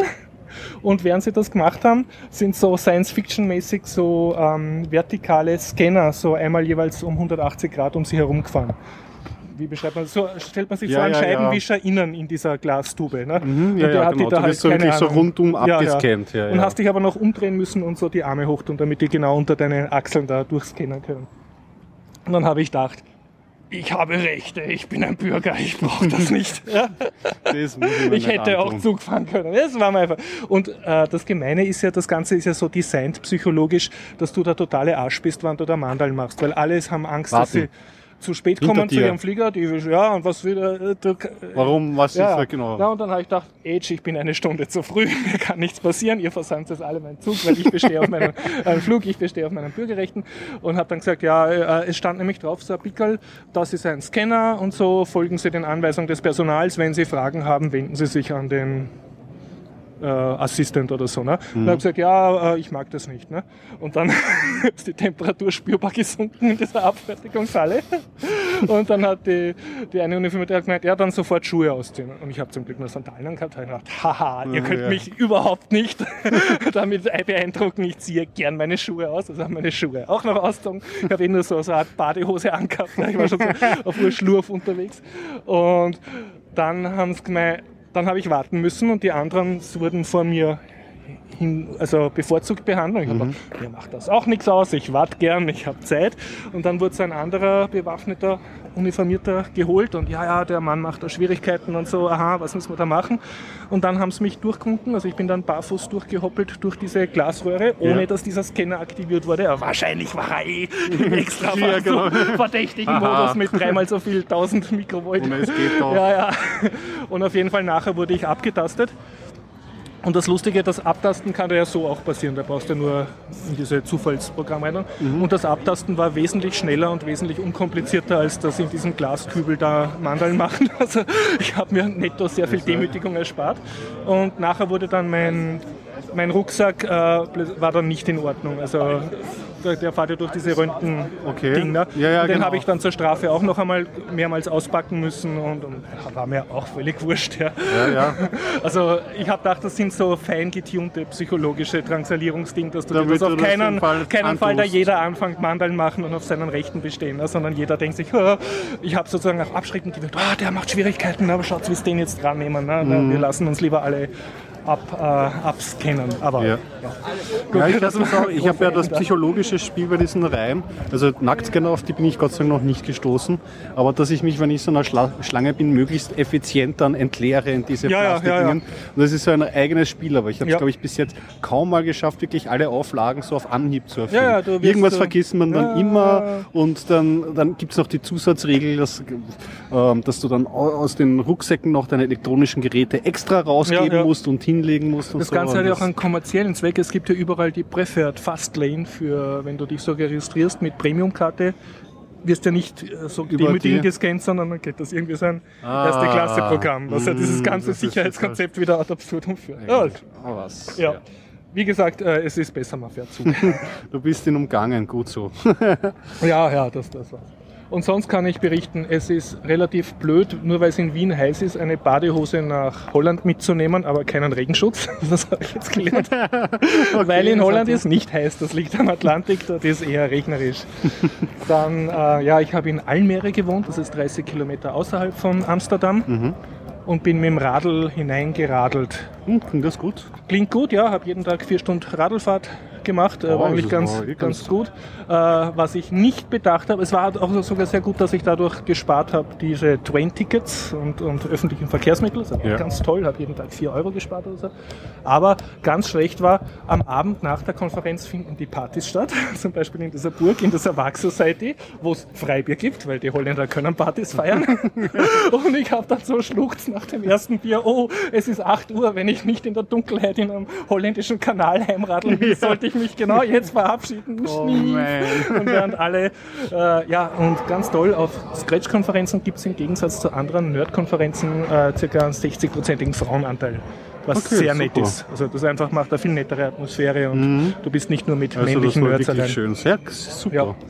Ja. das hört sich wirklich gut an. Diese Und sonst letztes Detail, ja, äh, der, die neuen Loser, was Programmierunterricht betrifft, also die, die unfreiwillig programmieren lernen müssen, sind Bibliothekare oder Bibliotheksmitarbeiter, weil die sitzen europaweit in ihren coolen Bibliotheksbunkern und äh, kommen drauf, dass die Menschheit jetzt nicht mehr so an Büchern interessiert ist. oh. Und eine der Tätigkeiten, die die jetzt halt investieren, sind halt schöne Computerzentren, wo es dann der Jugend halt äh, Programmieren beibringen. Ja. Versuchen wir diese Lerndings. Ja, ja. Mach mal kurz mal ein, Wir sind hier irgendwie in die Gastromeile unsere geraten. persönliche Fastlane. Ja, ja. ja, ich hoffe, ich habe einen Eindruck. Ja, gegeben, durchaus. ja, also, so. es klingt sehr einladend. Also, Also ich kann es wirklich empfehlen. Ich habe zuerst gedacht, oh, das werden nur so Lehrer sein, Projekte die, die da pädagogische Konzepte und Bürokratiestrategien diskutieren, aber dem war nicht so. na super. Es war Tech drinnen, es war Teaching drinnen, es war Genau. Wie viele Tage hat sich das erstreckt? Drei Tage? äh, drei? Tage Konferenz und zwei Tage war Präkonferenz, die war optional, habe ich auch Okay. gemacht. Aber war sehr nett. Präkonferenz zahlt sich auch sehr aus, weil, ähm, weil man dann die Leute schon ein bisschen besser kennt. Zumindest die von der Präkonferenz und das ist nett. Ja, Und, genau. Da kann man sich schon ein bisschen Ja, eingrufen ja, auf, genau. die, auf die Hauptkonferenz. und sonst, was ich auch berichten kann, äh, ich, ja, den habe ich leider nicht auf Interview, aber ich erzähle es einfach so. Es war von einer Firma, eine holländische Firma, die Kabelfernsehgesellschaften und Internetfirmen kauft und die österreichische UPC, wo wir Kunde sind, Mhm. gehört denen. Also Ah, okay. Das ist das so ein, eine ein Global Mutter. Player, seine Mutter, Konzernmutter, und der war dort ein, ein Typ von denen. Und der hat gesagt, sie müssen, wenn sie in Holland äh, Programmierer suchen, müssen sie bis nach Osteuropa gehen, um zu rekruten, weil der Markt sozusagen leer gesaugt ist, weil die westeuropäischen Universitäten nicht genug MINT, also Technikabsolventen, produzieren. Und deshalb tut diese Firma und ich schätze einige andere auch alles sponsern, was irgendwie in die Richtung geht, ähm, Kindern sozusagen Programmieren beizubringen oder Kinder, speziell Mädchen, für technische Berufe zu interessieren. Und wenn man ein Coding-Dojo macht, wie unser lieber Hopp, Ja. der das ja tapfer monatlich macht, dann äh, kann man von denen ganz locker Geld holen für Pizzas und überhaupt. Ah, nice. Also diese Und das war nur eine Firma, also so. da gibt es sicher mehrere. Das andere, was halt auch bei der Konferenz war, dass die EU auch eigene Töpfe hat, wo man sich, also wenn man irgendwas machen will, Coding for Girls informieren. informieren, ist, ist also die Industrie und, und Europa supportet das sozusagen. Okay, cool. Was natürlich für mich coole Nachrichten waren. Ja, ja, sicher. Gerade für so Kurse. Irgendwie sind wir jetzt, ich bin beim Zweitbier und wir sind in einem komplett süßen Innenhof, den ich gar nicht richtig kenne. All die Jahre nämlich, ja. Ja, was ist das? Wo sind wir? Wir haben einen Wahrscheinlich, neuen da, Brunnen, da, nicht da ist ein, ist ja genau, wahrscheinlich war das der Grund, warum wir bis jetzt nicht da waren, weil der Weil? wahrscheinlich sonst immer plätschert ist. Ah, okay. Weil wenn der plätschert, ist ein relativ großer Brunnen. Selbst für, Ah, wir sind im AKH. Innenhof 7 für äh, Wien-Kenner vom alten AKH und wir haben einen sehr schönen, nicht plätschernden Brunnen wunderschön, gesehen. das sind die liebsten. Als rein soundtechnisch. Soundtechnisch, ja. ja, also so viel zu, zu Amsterdam. Ja, schön, das klingt super. Du hast äh, Filme geguckt, oder? Ja, ich habe Filme geguckt, äh, gern, aber eigentlich, äh, ich weiß nicht, die Filme, also zuerst möchte ich über, das habe ich jetzt in, in den Voranzeige gar nicht angekündigt, aber ich würde mich gerne über Podcasts, so nein, nein, das passt schon, über Podcasts ja, aus, du hast schöner, ausbreiten. schöner gelauscht. Ja, schöner gelauscht. Es geht noch immer, also ich sammle noch immer österreichische Podcasts zusammen und ähm, bin da auf drei Podcasts ge gestoßen, die alle schon in Beziehung von gehörten Podcasts stehen. Okay, ja. Also ich habe doch einmal vor ein paar Folgen habe ich erzählt über den Tweezer, ähm, einen Wiener oder jemanden, der in Wien lebt und der den Podcast macht, Gabelbissen. Ja, mit diesem Essen. Mit dem Ja, Essen und der das wirklich sehr, sehr gut macht. Also diese Gabelbissen höre ich wirklich gern. Also das Mhm. Einzige, was, was, was äh, reine persönliche Hörpräferenz ist, er macht das Ganze alleine. Ich bin Mhm. eher so 2 Plus Podcast-Hörer. Du Aber, aber, unterstützen. aber der Tweezer, der macht das, er hat wirklich ein schönes Sprachtempo. Mhm, er kann mhm. sich wirklich gut artikulieren. Und das, was Schöne ist bei den Gabelbissen halt immer so österreichischer Bezug und mit Geschichte dazu. Mhm, also super, ja. zum Beispiel beim Holler, woher, was für Intellektueller Entwicklungs- Kulinarik. das ist, das ist echt gut. Also gerade für mich und, und ich bin zwar schon auch der vierstündige Podcast-Hörer, aber wenn man so Informationen mal kurz so, die sind knackig kurz. Kleine und, Ja, das ist wunderbar. Und dieser, äh, der Tweezer macht noch einen zweiten Podcast namens Aha. Sprechkröstel. Klingt auch kulinarisch. Ja. Röster für deutsche Hörer, sollte man dazu sagen, ist ein, äh, Ist ein Gericht eigentlich. Das kann man sich übrigens bei Gabelbissen kann man sich das anhören, was das Kröstel genau Mhm. ist. Aber es ist ja oft so, äh, bei, so bei ähm, Skiurlauben kriegt man Mhm. das in Tirol oft serviert, in Pfandel serviert. Das ist ein in Pfanne herausgebackenes. ja, das sind äh, Erdäpfel, Reste Speck, eigentlich. ja, ja, ja. wurscht, was, äh, Genau, Ei, ja, was halt drinnen ist. Fettig. Ja, genau, fettig schmeckt gut. Und das Sprechkröstel ist so sein, nach Eigendefinition, bisschen Experimentierfeed, ja. Und Mhm. da sind von jeder Folge zur Folge sind da komplett verschiedene Themen. Und es ist teilweise so, zum Beispiel zwei Folgen habe ich gehört, die hat er in seinem Auto aufgenommen, gerade beim Mhm. Weg zur Arbeit in der Früh. Sauber. Und da spr- bespricht er zum Beispiel, also, welche äh, ähm, Autofahrtypen er nicht so gerne mag, aber auch so andere Themen, Ja, ist was also ihm gerade einfällt. Psychologisierung. ja, die, die. Slalomfahrer, Ja, wie er ja. sie nennt, und gut. die, er, die er gar nicht ausstehen kann. Aber auch so, was ihm dann halt noch einfällt, so kleine Technikthemen Mhm, oder, mhm. Oder, oder, das ist immer, immer ganz unterschiedlich. Aber ähm, abgesehen jetzt von diesen persönlichen Befindlichkeitsfolgen, die er Mhm. auch drinnen hat, hat er da einfach auch ganz nette Sachen drinnen. Beispielsweise bei einem, da spaziert er ähm, im Prater zum Schweizer Haus hin, ja. Und dann, dann, dann spazierst du aber mit ihm im Gehör so gut mit. Also Weil der Prater Umgebungsbau ja, da erzählt er dann auf einmal, ah, und da ist die Kugelmugelwelt, Ja, das ja, ist super. dieses Ding. Ja, der Typ und ist mein Held. Also der geht allein durch Wien und macht Podcast dabei. ja, ja, Geil. also und, und, und er erzählt das wirklich gut und hat wirklich einen guten Wien-Bezug dazu. Und das, darauf stehe ich halt total, Mhm. weil ich äh, eigentlich so, auch wenn ich es nie öffentlich postuliert habe, aber sowas fehlt. sowas hätte ich auch gern Ja. für Graz. Also wenn in Graz jemand einfach die, die Stadt spaziert und vielleicht mit sich mit einem Damit du so Grazer am noch Sofa unterhält. das Graz-Feeling reintanken Ah, kannst. Ne? Das wäre wunderbar. Also das hat mich wirklich fasziniert. Oder eine andere Folge ähm, hat er zum Beispiel eine, eine, eine Freundin besucht Ja. und war dort im Kräutergarten und da haben sie halt über Mhm. Pflanzen gesprochen und wie sie das dann so macht und so. Super, der macht einfach und sein Ding. Ne? Der macht sein Ding. Der macht sein Das- Ding und das unser ist wirklich ähm, aufgeräumt, gute Audioqualität, den kann ich eigentlich äh, nur Um hier ein empfehlen. bisschen zu Sprechgrößeln. Wir sind gerade beim Google-Hupf der ehemaligen Irrenanstalt im alten AKH, so ein Rundbau. Na bitte. So. ja. Und ich er beherbergt jetzt das Anatomische Museum. Ich muss aber gestehen, dass ich noch nie drinnen war. Ich war auch noch nicht drinnen, ja. Vielleicht Sollte sollten man wir vielleicht mal mal machen und dabei podcasten. Und hast dann Gregor gehen Museum. Gut. Stefan und müssen wir- unterwegs. Wir sagen es ein Tweezer. genau. Der macht das sehr gut. Ja, und ähm, einen weiteren Podcast, den ich mir so aus der Liste vom Sende geht, wo diese österreichischen Ja. Podcasts aufgelistet sind, ähm, gefunden habe, nennt sich Syntech Error. Nicht Syntax-Error, sondern Syntech-Error. Syntech Error, Okay. genau. Wird von Patrick und Paul, Paul gemacht ähm, und hat schon so ein ganz launiges Intro mit so einer Klaviermusik Mhm. und bezeichnet sich selber als, naja, nicht ganz ernsthafte Tech-Show. Ja. Sagen wir so, nicht die normale Tech-Show und ähm, das Konzept ist eigentlich ganz nett, weil sie knöpfen sich, soweit ich es jetzt gehört habe, ich weiß nicht, wie fix dieses Konzept ist, zwei Themen pro Folge raus. Und über diese zwei Tech-Themen, ähm, die sind dann auch gut recherchiert, aber, äh, also, die liefern Informationen, aber die beiden blödeln sich halt weg über das Thema. Mhm.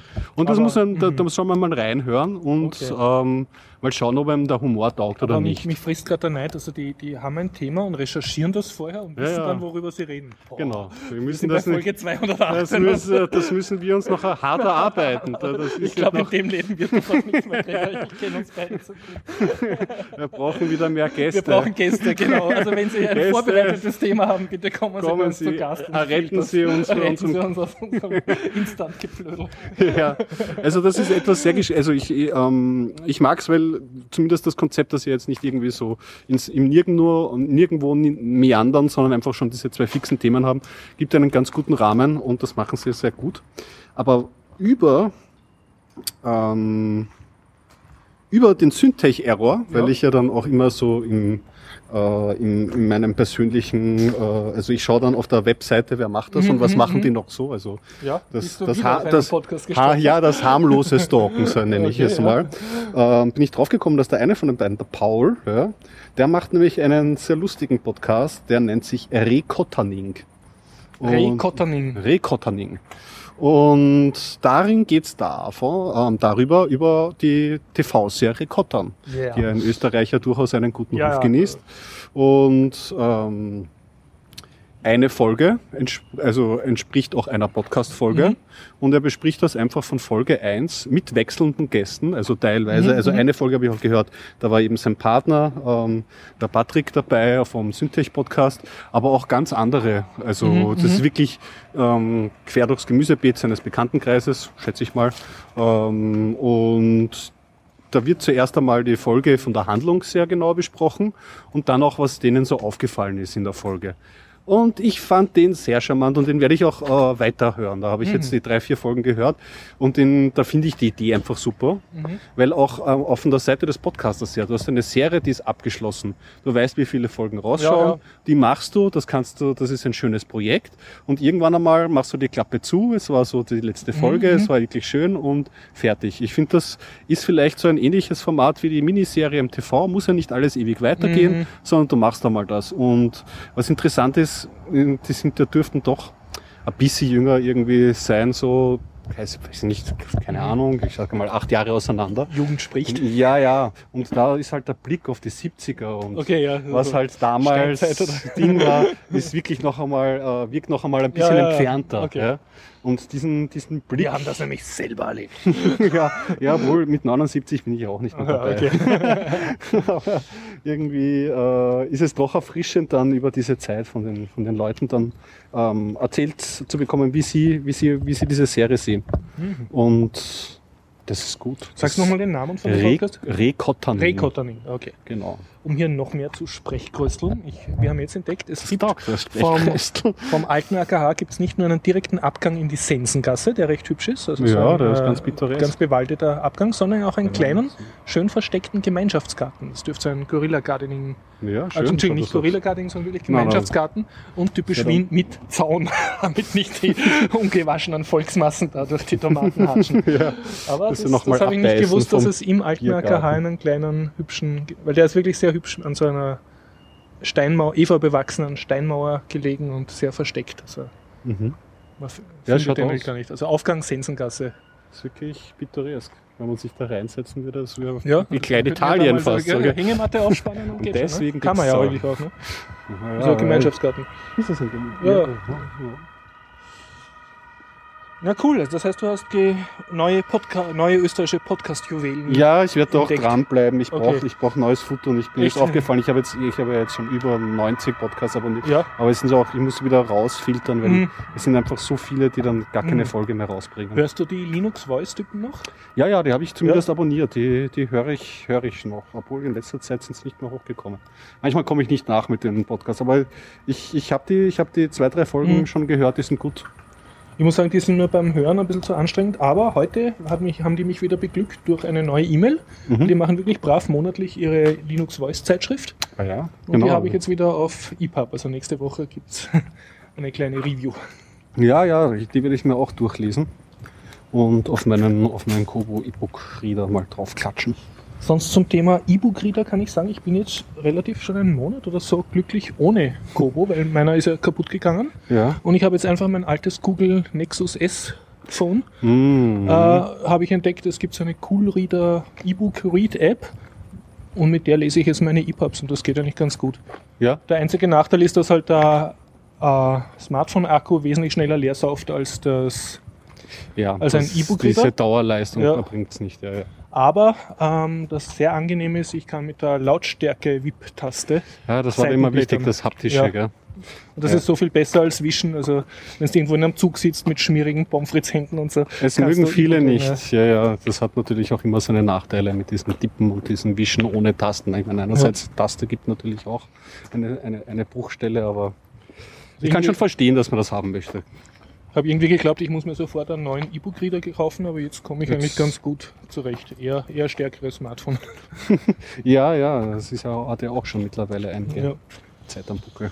Ich hätte zwei Filme. Hast du irgendwas, was du dann dazwischen quatschen kannst? Ich werde Oder- vielleicht zwischen deinem ersten Film und deinem zweiten Film werde ich noch einen Film vielleicht reinquetschen. Okay. Und meine zwei Horrorfilme, hm, das nächste Mal. Das nächste Mal. Okay, okay. Du musst erst eine Horrorsammlung. Ja, ja, da kann das so Slash-Filmfest noch ein bisschen näher, näher rücken. Und in Wien leben ist Horror genug. Ne? Da gibt's, ja, es hat zumindest so Anflüge manchmal. Ja, äh, ich kann einen sehr äh, seltsamen Film erzählen. Ich war im Kino und habe mir Slow West angeschaut. Der hat mich nämlich Hat interessiert, irgendwie gute Kritiken gekriegt in irgendeiner von mir gelesenen Webseite, an die ich mich jetzt nicht mehr erinnern kann. Mhm. Und äh, Fazit, also, äh, es war weder lustig noch, es war halt ein Western. Ja, Gut, aber da muss man ja, ist, Western muss ja nicht lustig sein, muss man halt dazu sagen. nennt sich ja genau richtig, weil manche Western oder sehr viele Western sogar leben da von dieser kargen, langsamen Ja, Atmosphäre. aber es war auch kein Italo-Western, es war irgendwie so ein Post-Western, keine Ahnung, also Okay. Hipster-Western, keine Ahnung. Ja.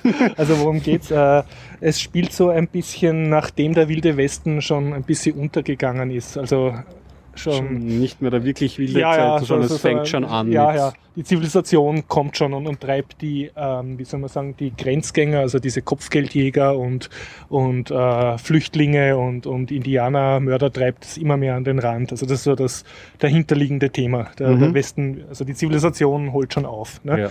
Und äh, also Background Story ist, dass ein junger, leicht äh, verintellektuellter Mann aus Irland, glaube ich, verliebt sich in ein Bauernmädchen und, und äh, die erschlagen dann seinen Vater oder keine Ahnung, weil der halt Mhm.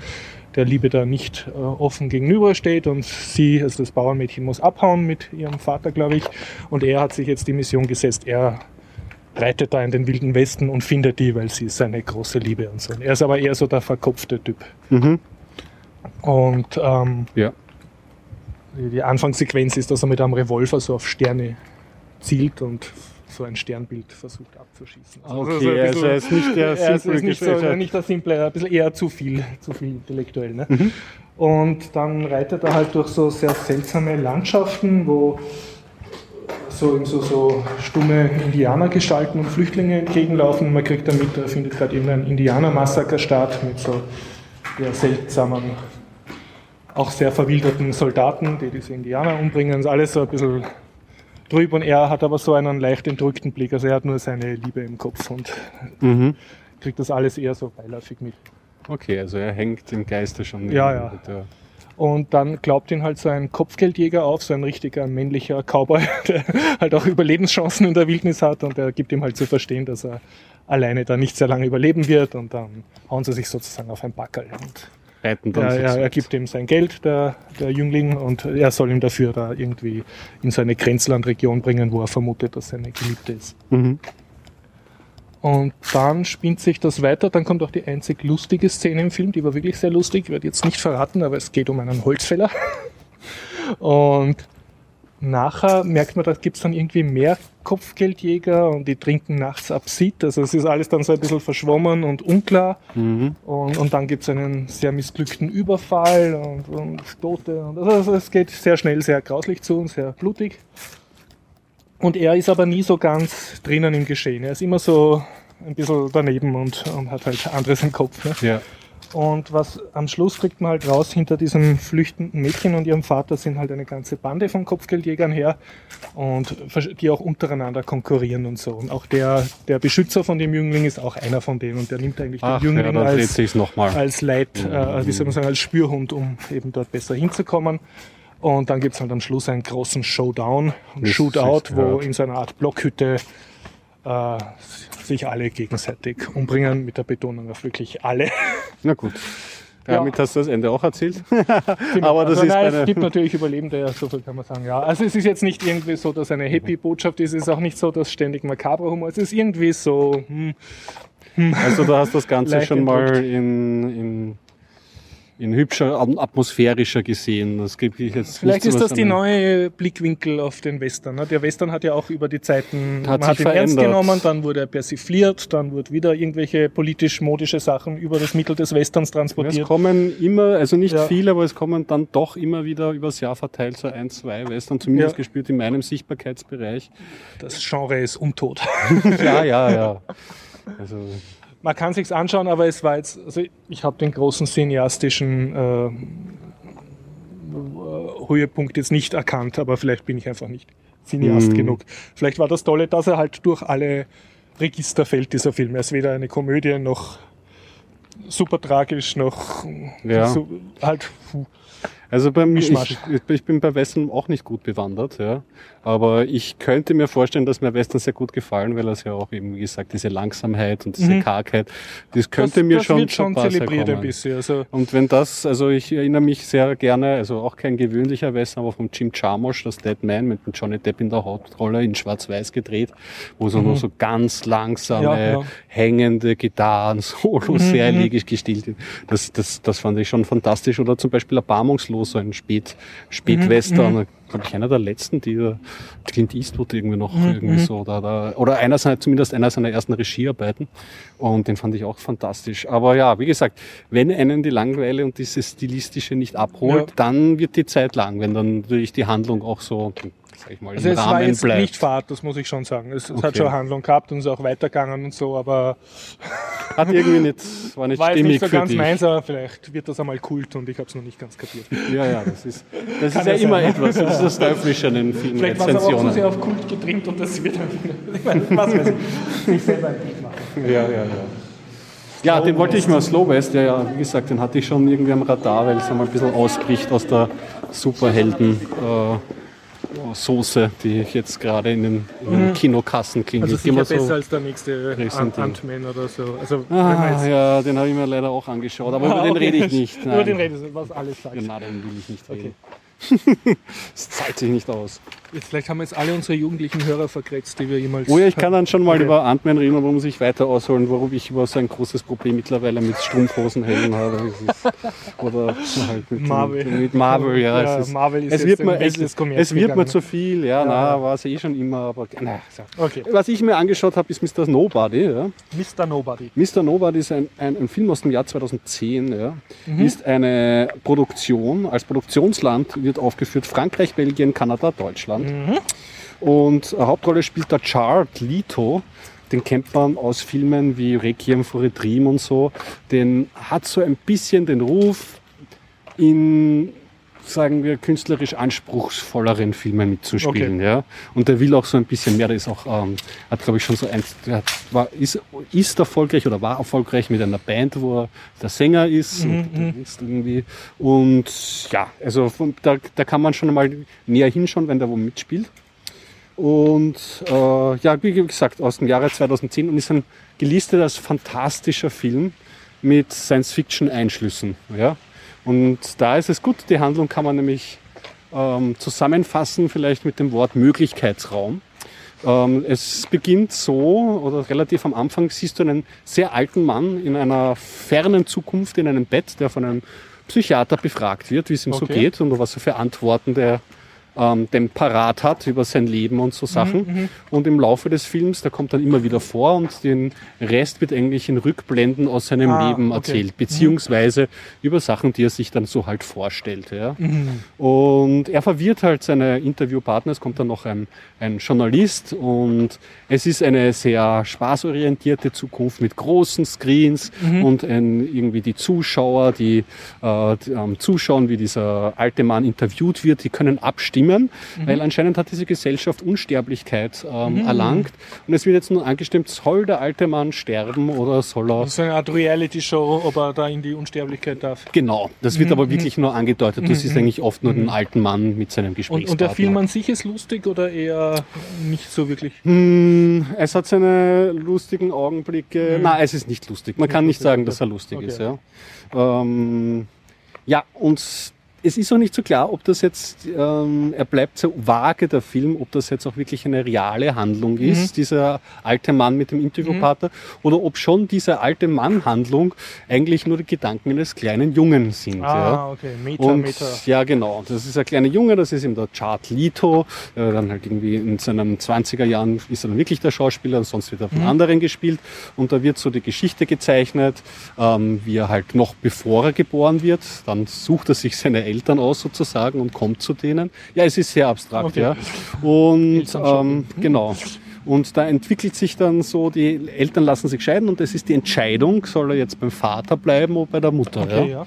Und ähm, hier beginnt sich der Film eigentlich schon vorher, aber ich würde sagen, für die Erzählung ist es hilfreich, da das, ähm, den Punkt anzusetzen. Ähm, was wäre, wenn? Und ab dann beginnt da möglich. Aber was du äh, gesagt hast mit Möglichkeitsraum. Genau, Alternative. dieser Film äh, versucht dann alle Möglichkeiten ja. durchzuspielen. Also was passiert, wenn man bei seinem Vater geblieben wäre? Ja. Was passiert, wenn er bei einer Mutter geblieben Und das wäre? siehst du dann sozusagen Und auch. das Also, siehst du dann ja, auch. Dann siehst du auch so einen weiteren Entscheidungsbaum. Also als kleinen Jungen ist er mit drei ähm, ähm, Mädchen so befreundet. Was passiert, wenn er mit der einen zusammenkommt? Mhm. Das Ganze klingt so mit ein der bisschen zweiten? Videospielmäßig, ne? Es, ist, es, es hat total dann auch was Videospielmäßiges. Und in den einzelnen Beziehungen, Mhm. Als würde es nicht schon reichen, wird das nochmal aufgespaltet. Yeah. Was ist dann Und das geht irgendwie... sich alles aus in einem Film? Das- ist halt die Frage, das, das, das, musst du, das musst du dir selber beantworten. Du langweilig wird er nicht Ja, bei dem ja. Film. Meine Theorie ist, es werden zwar sehr viele Möglichkeiten gezeichnet, es werden dann so Konzepte eingeführt, wie zum Beispiel auch der Schmetterlingseffekt. Ja? Mhm, Weil er hat er, ja, genau, da hat er zum Beispiel schon mal einen Autounfall und da wird aber vorher gezeigt, wie jemand an, auf einem anderen Punkt der Erde sich irgendwie einen Kaffee kocht und das verdichtet sich dann zu Wolken, bliblablo, weißt irgendwie so. Was mir da Und- jetzt total einschießt, es gibt ja dieses Konzept, wo das Publikum laufend bei jeder Szene abstimmen darf, wie es Ja, weitergeht. gibt's- das das gibt es also als Filmkonzept, ich glaube in irgendwelchen New Yorker Bespaßungstheatern. Ist das, Mhm. aber das sind halt sehr aufwendig zum Drehen, weil du musst jeden, jeden Baum und ich denke mal, vielleicht wird sich das dafür extrem eignen, ne? dass du das sozusagen zu dass Hause mit dem Game Controller selber durchspielst dann jeweils. da müsst du dann wirklich jeden Zweit voll ausformulieren. Mhm. Ja. Und es kommen dann auch so Zwischengeschichten durch, wo er eigentlich, die sich so in seinem Bewusstsein sehr künstlerisch ab, abspielen. Also, Mhm. Auch noch. Ja, ja, also er ist, er ist künstlerisch, künstlerisch Möglichkeitsraum und es kommt sehr viel im Soundtrack, kommt Miss, äh, äh, Mr. Sandman, Bring Me a Dream Mhm. irgendwie vor. Das ist mir auch aufgefallen. Er ist optisch sehr hübsch gemacht, der Chad Lito spielt gut. Ähm, wenn du mich fragst, an und für sich ein guter Film, besonders auch die Science-Fiction-Einlagen. Es kommt dann noch drinnen vor, dass er als Jugendlicher oder dann schon als junger Erwachsener moderiert er dann so eine Show, die über so eh über die Phänomene, die in dem Film vorkommen, berichtet. Beziehungsweise einmal schreibt er auch eine Science-Fiction-Geschichte, die ist auch ganz schön, weil eine dann auf seiner Freundinnen bittet, ihn ihre Asche auf den Mars zu verstreuen und in dieser Geschichte ist er dann am Mars Ah, okay. irgendwie. Also das, er will zu viel, der Film. Ja, ja, will zu viel. Also Aber der, insgesamt der, äh, hat dir gefallen? Oder der Chaco vom, vom, äh, er heißt ähm, Chaco von Dormael, das ist ein, ein belgischer Mhm. Regisseur, der hat sehr viel Theater gemacht und gar nicht so viele Filme. Mhm. Und ähm, mir hat er gefallen, der Film, Mhm. ja. Aber ich kann verstehen, wenn einem das auch wirklich nur irgendwie nervt, weil Ja, ja. du kannst dich auf nichts einlassen, du wirst immer von einer Handlung in die andere gerissen. Aber muss man nicht psychedelische Drogen einwerfen, um, um den Film Du, zu so abgespaced ist er nicht. Ja. Also es, es ist nicht dann so wie in den 70er Jahren, da wissen wir, dann kommen die Farben und die, so fraktale Muster und, das und irgendeine komische Orgelmusik. ja. Ja. Aber da, so ist er eben nicht, er bleibt da schon immer sehr deutlich Okay, in den Bildern und ist äh, sehr geschmäcklerisch. Ich Mhm. fand es ganz interessant, dass ein Science-Fiction-Film in dem Sinne ist er nicht, obwohl er Science-Fiction-Parts drinnen Mhm. Ja, hat. Äh, Aber interessant, Von der Science-Fiction-Welt würde man sich mehr wünschen. Dass mehrere Möglichkeiten wirklich auch ausformuliert werden. Ja, Und, äh, und das ziemlich, ziemlich deutlich und drastisch. Wobei man, man sieht dann schon auch, äh, dieser Möglichkeitsraum ist dann schon gewichtet, weil im Mhm. Grunde gibt es dann doch eine Linie, die ihn jetzt nicht glücklich macht, aber wo er zumindest so mit sich im Reinen Eh wie beim ist. Videospiel, das sind ja oft diese vielen angedeuteten alternativen Aber das ist gar keine. Freiheit. Ja, ja, das ist nur dann so eine andere Das ist Cutscene. wie bei diesen Telltale-Adventures am Äh, Ende. Genau, kommt ja, ja. Oh, Wir wissen das ja als Computergamer, kennen wir das schon. Ja. Na, interessanter Movie. Mhm. Kann, man schon, kann man schon mal schauen. Na, dann kann ich so einen Film mit stringenter Handlung und, Ja. und ohne allzu viel künstlerischem. Ich glaube, mit dem habe ich Dings- B1 gehört. Ja. Ja, und zwar Planet Otterkring habe ich mir als lokalpatriotischer Wiener natürlich anschauen müssen. Und worum geht's? Also es ist eine hm, Vorstadtkomödie, äh, Handlung in einem Satz, so Vorstadtproll trifft auf deutsche Wirtschaftsstudentin in Otterkring. Mhm. Und natürlich romantisch und alles.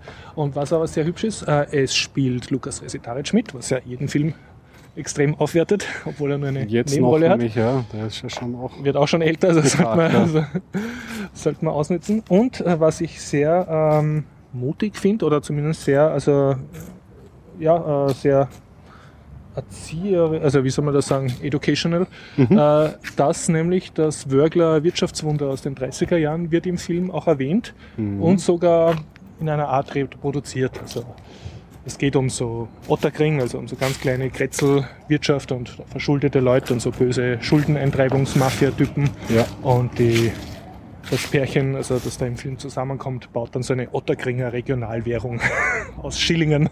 Mhm. Und, Also und da das- wird im Zuge wird auch wirklich äh, eingegangen, dass es das Wörgler, das Wunder von Wörgl gab, also mit dieser Regionalwährung in den Ja, ja, 30ern. genau, das hatten wir schon der Sendung. Und es werden auch diverse Wirtschaftsbegriffe immer herumgeworfen im Film, aber es wird nicht wirklich erklärt. Also ich hätte mir gewünscht, dass das Ganze noch ein bisschen deutlicher aus, also gezeigt wird, wie Regionalwährung funktioniert. Wobei man dem Film jetzt nicht so viel Vorwurf machen kann. Es kommt vor und also, so wie es geklungen hat, möchte hatte jeden Fokus auf der Komödie, oder? Ich weiß ja, nicht, sicher, ja. Es jetzt ist, wieder es ist mehr die Komödie und, und äh, die zwei bewerfen sich dann halt so volkswirtschaftliche Begriffe an den Kopf und, und dann sieht man, aha, die sind eh die Urintellektuellen und so. Mhm. Aber es, es hätte noch ein bisschen mehr Fleisch drinnen sein können. können. Ja, und, und, ja, aber trotzdem, allein in einem äh, Massenspielfilm äh, so ein Thema reinzubringen, finde ich, schon, ist, ist, ist, ja, ist, also hätte ich mir nicht erwartet und, und war für mich sehr erfreulich und sie, äh, wie soll man jetzt sagen, sie, das, was sie zeigen, äh, stimmt. Also, wie soll ich jetzt sagen, es ist jetzt nicht nur, sie haben nicht nur einen Modebegriff gemacht und den verblödelt, sondern Das es, hat auch es, Hand es, und es Fuß. circa, wenn man sich dann für das Thema interessiert, erfährt man auch Mhm. mehr darüber. Und, Und auf der Spaßseite? na, eher auf der Spaß- und Romant Romantik. Okay. Also es lebt davon, dass halt ein, ein Wiener Prolo dann seine eher sehr äh, zurückhaltende Deutsche anmacht und so. Mhm. Das ist halt so die Internetblödel und Was lust, war, es lustig? Das ist ja, immer so eine schon, Sache. Ja, es ist halt, es kommt zum Beispiel ein Kottern-Zitat vor, Inspektor ist gibt's keinen. Ne? Inspektor gibt's keinen. Es genau. kommt äh, Lukas Resitaric vor, es kommen urviel österreichische Schauspieler Kottern vor. himself sozusagen. Äh, ja, also es, kommt auch, es gibt auch so eine Art äh, Kotter, naja, nicht so eine Polizeifigur, die auch eher sehr, äh, wie soll man sagen, nicht sehr elanvoll ist, also sehr wienerisch schaut, Mhm. schaut immer vom Auto aus zu, was die Otterkring jetzt gerade wieder aufführen. Und diverse Schauspieler, die du aus österreichischen Filmen kennst, also wenn man Vorstadtweiber gesehen hat oder den letzten äh, Brenner von Graz. Äh, Ja, den hab ich nicht äh, gesehen. Das ewige Leben war Mhm. vor kurzem im Kino. Also von da einige Schauspieler spielen jetzt auch Okay, nice. mit. Und ja, also gu gute Schauspieler, ne nette Dialoge, was, was will man mehr? Handlung ganz okay. Und Naja, das ist ja hoffnungsfroh, oder? Das Ja, ja. ist ja le lebt natürlich davon, dass du halt den Brunnenmarkt siehst oder den Üppenmarkt na, und das Das hast du gerade natürlich das Lokal, sozusagen, ja, das wird halt zelebriert. Aber ganz, ganz okay. Und von der Message her passt er, also passt auch sehr zur Zeit jetzt mit Schuldenkrise und so. Ne? Gleich, gleich und ich war, thematisiert. angenehm überrascht. Ja. Das ist gut. Kann, kann das auch durchaus empfehlen, das anzuschauen.